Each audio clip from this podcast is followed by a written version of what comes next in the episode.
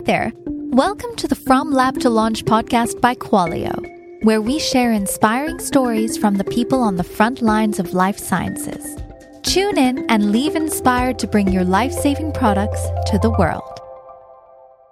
Hi, everyone. Welcome to today's show from Lab to Launch. The podcast has been on a bit of a holiday during the summer months, but we're excited to be back at it again. Today, we're talking to Ben Lightburn, CEO and co founder of Filament Health, an exclusively natural psychedelic drug development company. Filament's mission is to get safe, natural psychedelics in the hands of everyone who needs them as soon as possible. And their approach is what was so unique about them. This interview was very interesting on many fronts. They're focused on novel extraction technologies, purification technologies, and standardization technologies that are GMP compliant and FDA approved. It's a tall order when you think about natural extractions, but they seem to be doing it. Ben shares his insight about building a core team that's comfortable operating in a startup environment. He shares Filament's approach to patenting and clinical trial process, as well as the regulation landscape for psychedelics. And he takes head on common misconceptions about natural pharmaceuticals, and yes, I used the word natural and pharmaceuticals in the same sentence there. Overall, a lot of great takeaways and wisdom from our friend Ben, who's approaching something very unique in a very unique industry at Filament Health. Let's get to it. Ben, to help us better understand Filament Health and where you're coming from, just tell us a little bit more about your company mission and your product. Filament Health is an exclusively natural psychedelics company. So we probably we've seen a lot in the in the news about the the kind of resurgence, the renaissance of the of the psychedelics industry.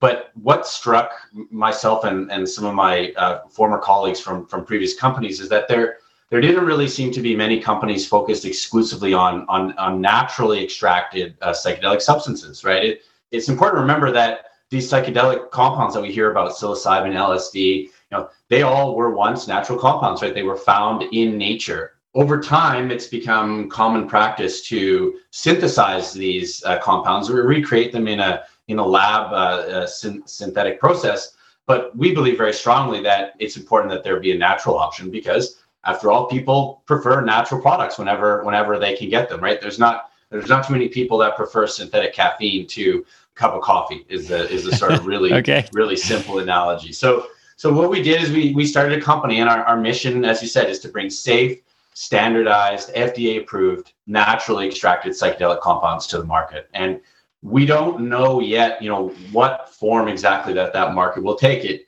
likely will be there will be a pharmaceutical component, but we're also seeing like in various states that state regulated markets will also be opening up. I think Pennsylvania just announced a, a bill or, or a ballot measure just the other day similar to cannabis, right, where you might have some kind of state level regulated market in the absence of some uh, federal approval. So we think naturals have a have a have many advantages over over synthetics.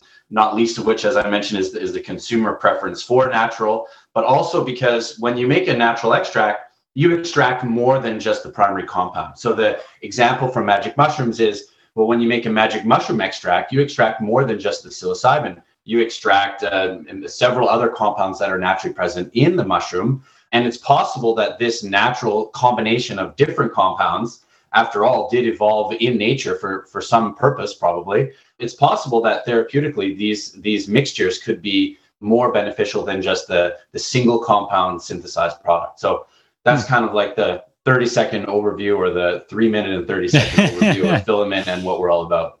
Yeah, very awesome. So tell me a little bit about how you got started in this field, you know, with natural extracts. Uh, you kind of mentioned before we jumped on the call that your team had, had almost done the same thing before, right? Where you built and, and sold a similar company. So walk me through kind of how you got into this space and and what led to the company mission.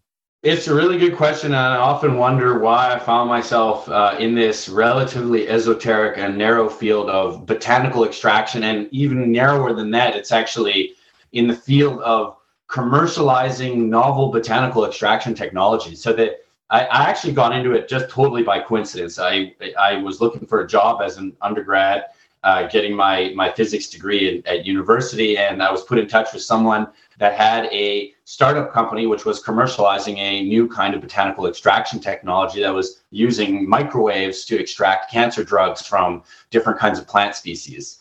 And the rest was history. So I, I began working there after I graduated. I, I stayed in the field. I, I went back to school. I got a business degree, and then I joined another botanical extraction company. This was called a Matza Innovation, and this was a company that had a technology to replace solvent extraction with just using uh, water and getting the same or better results.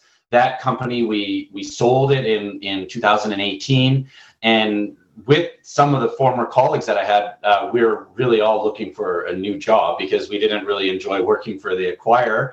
That's where we kind of spotted the opportunity in psychedelics to bring all the experience that we had gained making extracts for the cosmetics industry, the nutritional supplement industry, the food, flavor, fragrance industry, bringing all that experience uh, to bear in the psychedelics industry, and also kind of realizing that there was an opportunity because there there weren't very many other people looking at, at doing things that way in, in, for psychedelics.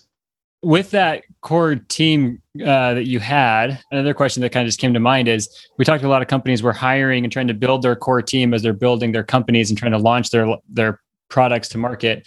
Getting that core team is so fundamental. Can you talk a little bit how you decided the type of talent you looked through to build that team there's a lot of things you need across product development, across mm. bioengineering. You need quality folks as well. You know, finance. There's a, a ton of talent that needs to be filled in with somebody starting um, a life sciences company today. So, walk me through how you built your team and, and how you think about that. One of the main reasons for starting this company was to have an opportunity to work together with my colleagues from the former company. Really, because at this former company, we we built it from pre-pilot all the way to full commercialization, even selling the company. And at the time, I didn't realize probably well enough how special and, and how lucky we were to have such a good team with such good chemistry and, and, and such good capabilities.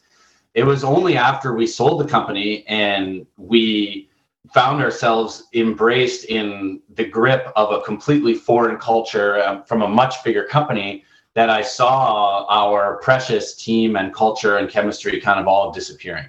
And it was only then that I realized what we had lost. And mm-hmm. so team is just by far the number one most important thing when you're when you're building a company any company uh, especially in life sciences as you said you need experts in so many different fields you need so many people different work different people working together in concert with each other that all respect each other that that know each other's strengths and weaknesses and know when to push buttons and know when to when to back off. So i think now having been able to kind of recreate with four or five people from that company kind of recreate some of that magic that we previously had and get the old band back together again for uh, for an encore has been a, a real pleasure. And it makes it much easier when you're expanding the team, if there's already sort of like a core culture and chemistry already established, it's easier to decide when you're adding pieces to the puzzle whether they will fit or not. It's much easier than when you're just kind of establishing something out of the ether and, and you don't know what form it's going to take. And you don't know what kind of culture there's going to be. We had the pleasure of being able to kind of seed it with an already sort of half formed culture. Yeah, that, that's really great. I mean, so much of the companies that you work with come from your personal network those are the kind of people you want to work with anyway. So I guess from that lesson there, what advice would you give to somebody who is trying to build out their team or trying to establish that initial startup culture that's so important in terms of recruiting other, you know, other team members? What's is there anything that you've done at Filament Health that has helped establish that culture that other entrepreneurs in the space could learn from or apply in their companies? Team building in the startup environment is is challenging, right? I mean, you in, in an interview, you know, you say, "Oh, are you used to wearing many hats? Are you used to a fast-paced work environment?" Are, oh, right. Oh, yes, yes, for sure, definitely, I am. Yes, one hundred percent. But then when it comes when it comes time to actually do those things, is the person actually that kind of person? Again, especially in life sciences. So you know, finding the right person who can be both your GMP compliance officer and also be comfortable working in a startup environment and knowing when corners can be cut and when they can't be cut and when we can bend down to like the startup environment and when we can't. It's very hard. So, advice I would give is take chances on people. The main thing I do is I, you know, throw throw people headfirst into the fire. Right? Is like give them a chance to to sink or swim. Give them the, give them the support that they need but you need to find out really quickly whether whether they are suitable for a startup environment. And if they aren't that's okay right? Not everybody is. Most people aren't right? Aren't mm-hmm. comfortable enough with the uncertainty that it brings. And it's like oh well you know my paycheck might not arrive or like when do we get our benefits and all this you know questions like that quickly you know belie perhaps maybe somebody that is better suited for shall we say like a, a more structured work environment but if you can find someone that thrives in that environment you hold on to them for dear life you find these people you give them everything they need to succeed and then you you get out of their way and and, and let them shine so I've heard other places uh, and other books, other business uh, material saying that it's okay to hire somebody, but then if you just know it's not going to work out, it's actually to the person's benefit to let them go early too. You know, if you give them a chance, but then after talking, a lot of times people know, like, I'm not, I'm not good for this environment, and so you coming to them as a leader and saying, "Hey, listen, I'm not sure this is going to work out. Let's talk about this." a lot of times that can be very alleviating for people. So uh, kind of what you said there, throw them in, see like, you know, how they, if, if they're comfortable doing, if they can do the work. And then from there, making a decision that's mutual. I agree hundred percent. And, and over time, I've learned that almost you should look forward to these kinds of like tough HR conversations because 99.9% of the time, the other person agrees with you 100%. Like, mm-hmm. look, it's not working out. I agree. Like, okay, great. We agree. Like, thank you for the you know the three months that you've been here. It, it has been great getting to know you. Like I wish you all the best. Like we're going to recommend you for this and that and the other thing. And there's usually a sense of mutual relief and understanding. And so you you like I said, you, just dealing with that issue, getting them into an environment where they're more suited for, and then opening up that spot potentially for someone that can thrive in that spot. It you got to sort of treat it as a not as a celebration, but like you, you don't want to treat it as like a thing to be avoided. You want to try to address it head on. Yeah, wise words there. And uh, looking at your team on your website, you have a very well-rounded team. Like the management team there, the advisors. There's a lot of people, board directors. You've got a lot of great people on your team, so it seems like you're doing a lot of things well there. I didn't want to go too much into that. I feel like we went into talent. you know, this isn't a recruiting podcast, but there's a lot of good insights there, and it's something that I wanted to kind of double click on. Another interesting thing about your company is you have one of the first GMP facilities in the world they also have Health Canada dealer's license. So how'd you go about that? And like, it sounds like you're trying to bring a lot of things in house, which is, you know, one approach. Uh, some of the people will outsource it. So walk me through your your thinking and doing that.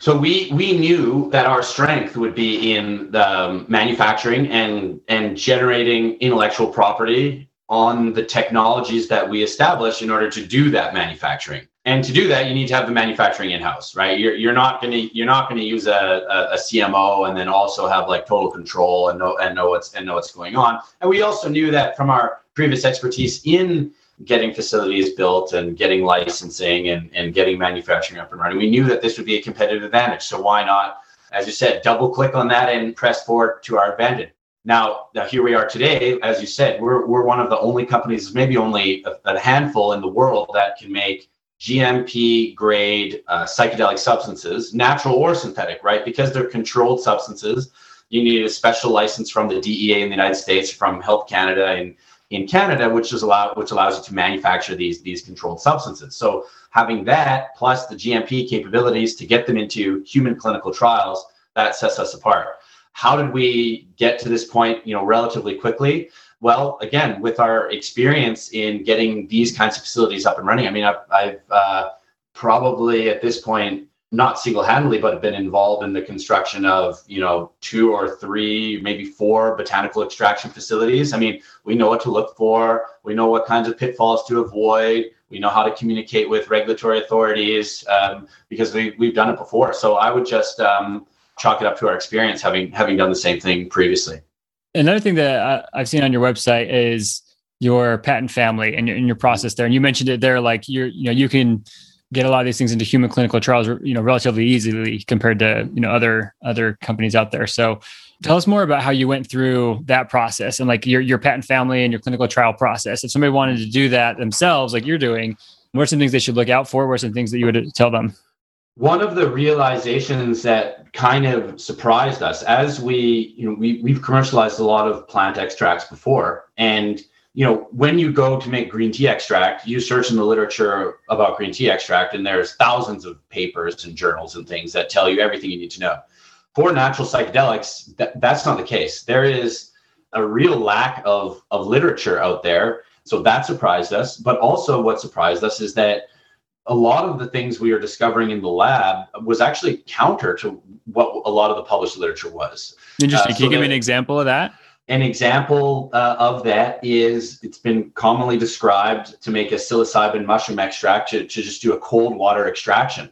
Through experimentation and with proper analysis in the lab, we've established that cold water extraction does not work at all. Mm. There are things that happen in the magic mushroom extraction that causes the when you extract with cold water um, that causes the psilocybin actually to degrade into other forms and eventually into non-bioactive forms so this was surprising to us but it also presented an opportunity if there's very little very, very little literature and if what some of what's out there is actually wrong well here's our chance to to develop processes which for the first time can provide you know, stable, standardized natural extracts of psilocybin and other natural psychedelic species. So what we decided to do was file for patent protection on on some of these technologies that, that like I said, which for the first time have have yielded stable, repeatable, uh, GMP grade, standardized, highly standardized natural psychedelic extracts. And we've we've actually had pretty good correspondence back and forth with the patent examiners, and we're we're quite hopeful to to have some issued patents in the near future relating to to these technologies. And so we're talking about extraction technologies, purification technologies, uh, standardization, technologies for controlling the ratios of different alkaloids that come out of the extraction, as well as different compositions of matter necessary for making these extracts into deliverable forms for human consumption of course, those go into our into our clinical trials. Early on, we knew that running clinical trials in house was probably a little bit outside of, of the, the scope of our capacity at the time. So, what we decided to do was partner with uh, a leading psychedelics research institute at the University of California, San Francisco, and we've partnered with them to run all of our all of our clinical trials. They have a lot of experience running clinical trials in in psychedelics, and they were very excited to, to work with our first ever natural psychedelic uh, clinical trials. We have two clinical trials which will be running up in the uh, up and running in the next couple of months. The first is a is a phase one trial which will um, look at our naturally extracted psilocybin and compare it head to head with a compound that we've identified in the magic mushroom that we believe will be more therapeutically beneficial than psilocybin. This is a, a compound that's not been administered in any clinical trial ever before, mm. natural or synthetic. So we're we're very excited about about the potential of of potentially showing that maybe there's more to magic mushrooms than just psilocybin, right? I mean, as I said earlier, there there are many compounds in the magic mushroom it's very possible that one of them is better than psilocybin. I mean, there's no rule that says that psilocybin is the best psychedelic. So that, that's the phase one trial. The phase two trial will administer our naturally extracted psilocybin in uh, patients with major depressive disorder. And the innovative thing that we're doing in that trial is we're, we're using ketamine as a um, as a sort of very active control condition in an effort to increase the amount of blinding and, and placebo control that, that can occur in the clinic, because that's when it's a major problem that's holding back all psychedelics research is, is the fact that there's been relatively little in the way of effective placebo controls hmm. because mm. the psychedelics elicit such a strong hallucinogenic response in, in, in the clinic it's possible for the for the patients and the therapists to know which group got the placebo dose and which which group got got the uh, the hallucinogenic dose. So mm. by administering sort of ketamine as a as a as a placebo, which produces a similar hallucinogenic response, we expect to be able to to uh, preserve the blinding of the uh, the therapists and the uh, and the patients. Oh, interesting. I never would have thought that that would have been an issue in clinical trials. Is is the the blind uh, aspect of it with the researchers interesting? Yep. Yeah, um, well, and so that that leads to something called the expectation bias, right? So yeah. the people in the people that are in a psychedelics trial for the treatment of depression. So they already have some idea that psychedelics might help them with their depression, which is great. The problem is if they then know whether they got the psychedelic dose or the or the placebo dose, if they know they got the psychedelic, they will then expect their depression to get better depression is actually quite susceptible to this uh, expectation bias, as are psychedelics. there's cases of, of people reporting that they got high on psychedelics, even though they didn't get a psychedelic at all. They were just told they got a psychedelic. So it, it's very important that we can hmm. employ kind of innovative, high quality clinical research tech, uh, or, or uh, techniques, I should say, like this in order to you know further the evidence for psych- psychedelic therapies of, of all kinds, not just for ours, actually. You mentioned this a little bit earlier, and I'm just curious how how do you compare yourself to other things in the industry, like cannabis, for example? You mentioned the regulatory of state by state on the cannabis industry. I'm assuming there's similar state by state regulations for psychedelics as well, but like as we've looked at how cannabis has been evolving in the market over the last decade or so, do you see something similar happening in in your arm of the industry? If you were to try to look into a magic ball and forecast, you know, five, ten years down the road, where do you see things landing, and how, how do you compare yourself compared to what we've seen in the past? That is the the million dollar or the or the billion dollar question. Um, I think that in, in, at least in the United States, the, the biggest difference with the cannabis rollout is that in psychedelics, specifically for psilocybin, you actually do have the FDA seeming to be a proponent of pharmaceutical legalization of psilocybin. There are a couple of phase two FDA approved psilocybin uh, trials underway. And the FDA has actually given what's called um, breakthrough therapy designation to psilocybin, which kind of gives it like a, a gold star, like stamp of approval, and and and means that it can be uh, ushered through the approval process quicker. So the the, the FDA is kind of signaling that they that they like psilocybin, that they think it's an effective treatment, a safe and effective treatment, and and you didn't have any of that with with cannabis. So that that presents an issue. You know, if it becomes federally legalized as a pharmaceutical, will these state markets that are opening up will they be allowed to exist? Because they're being set up as a kind of alternative way to the medical pharmaceutical pathway that that is emerging because people in those states and the people behind these ballot measures are afraid that if it's only the pharmaceutical medical market that distributes these psychedelics well that will lead to very high costs and low access. And if there's you know millions of people that can stand to benefit from these psychedelics should we have them kind of in this very expensive sort of low accessibility distribution model as they feel is represented by the the medical pharmaceutical uh, distribution framework, and that's why they're the, they're proponents of a an alternative state regulated market system where there's a system of, of therapists and clinics that aren't doctors and it's not pharmaceuticals, and so the idea is to give more access to more people. Incidentally, we at Filament we tend to agree, and and we also think that in these sort of state regulated markets that aren't pharmaceutical markets that that people will prefer natural products. Just because again like i said people prefer natural. These are the backers of these kinds of markets are you know already you know connected to the underground world and the underground world is all using natural product right? They're not they're not administering pharmaceutical synthetic psilocybin. They're using magic mushrooms essentially right? And mm. so it will be a, a natural choice for them to use a magic mushroom extract rather than a rather than a synthetic product yeah thanks for walking through all that it's just a question that came up as you're talking about it and that is the billion dollar question. If we can solve that, then uh, yeah, you know, Phil will be in a very yeah. very good place.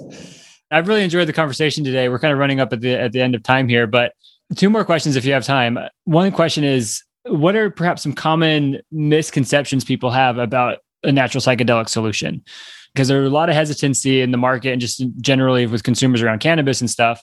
Um, I can see some of that applying as well here. Like, what are some of the common misconceptions that, from a a branding or marketing standpoint you need to overcome so that people feel comfortable with what you're doing? That's a great question. There are a number of uh, commonly held misconceptions, I, I would call them, around natural. The first and foremost is is people commonly assume that natural means that it can't be pharmaceutical. So they don't think that natural products can be, can become pharmaceutical products, and that's not true. That's not true at all. In fact, over 40% of all pharmaceuticals that get approved have some kind of natural origin of, of some kind or another. Another anecdote is that the largest selling cancer drug of all time is actually a natural extract, right? Few, few people hmm. know that, right? That natural products form a very, very important piece uh, of the traditional pharmaceutical market. So, so that that's first and foremost the the, the the misconception that we battle against. And then there are others like that natural products are too variable, they can't be standardized, and they're not GMP.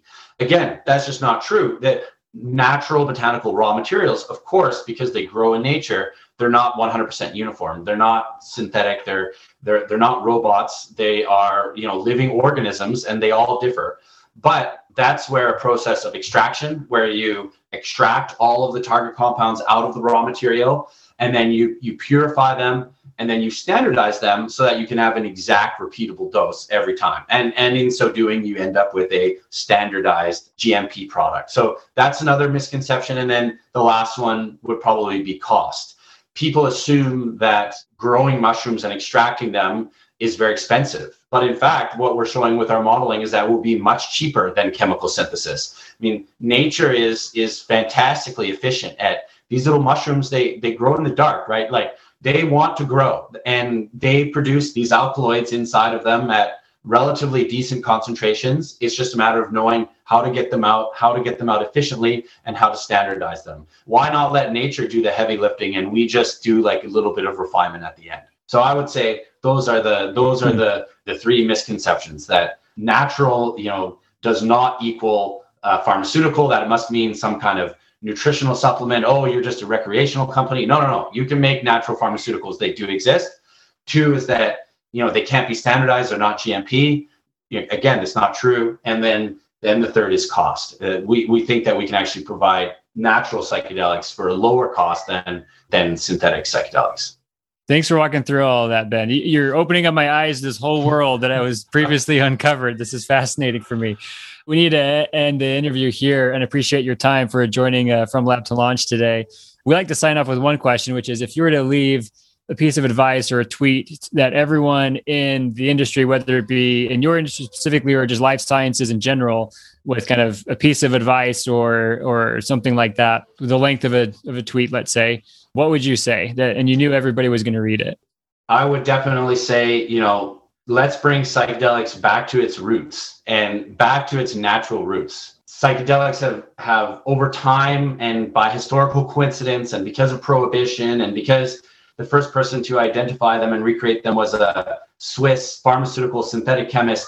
You know, over time, psychedelics have, have become divorced from their from their natural origins. So hmm. I would say, you know, natural is a viable option. In fact, we'll likely to will likely prove to be the preferred option. So let's give nature back another chance.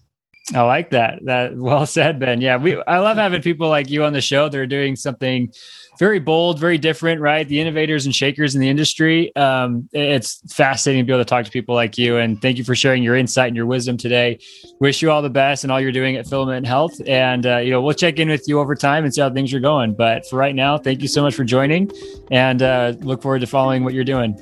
Yep. Thanks for giving me the opportunity. This was fun. Thank you for listening to this week's episode of From Lab to Launch, brought to you by Qualio.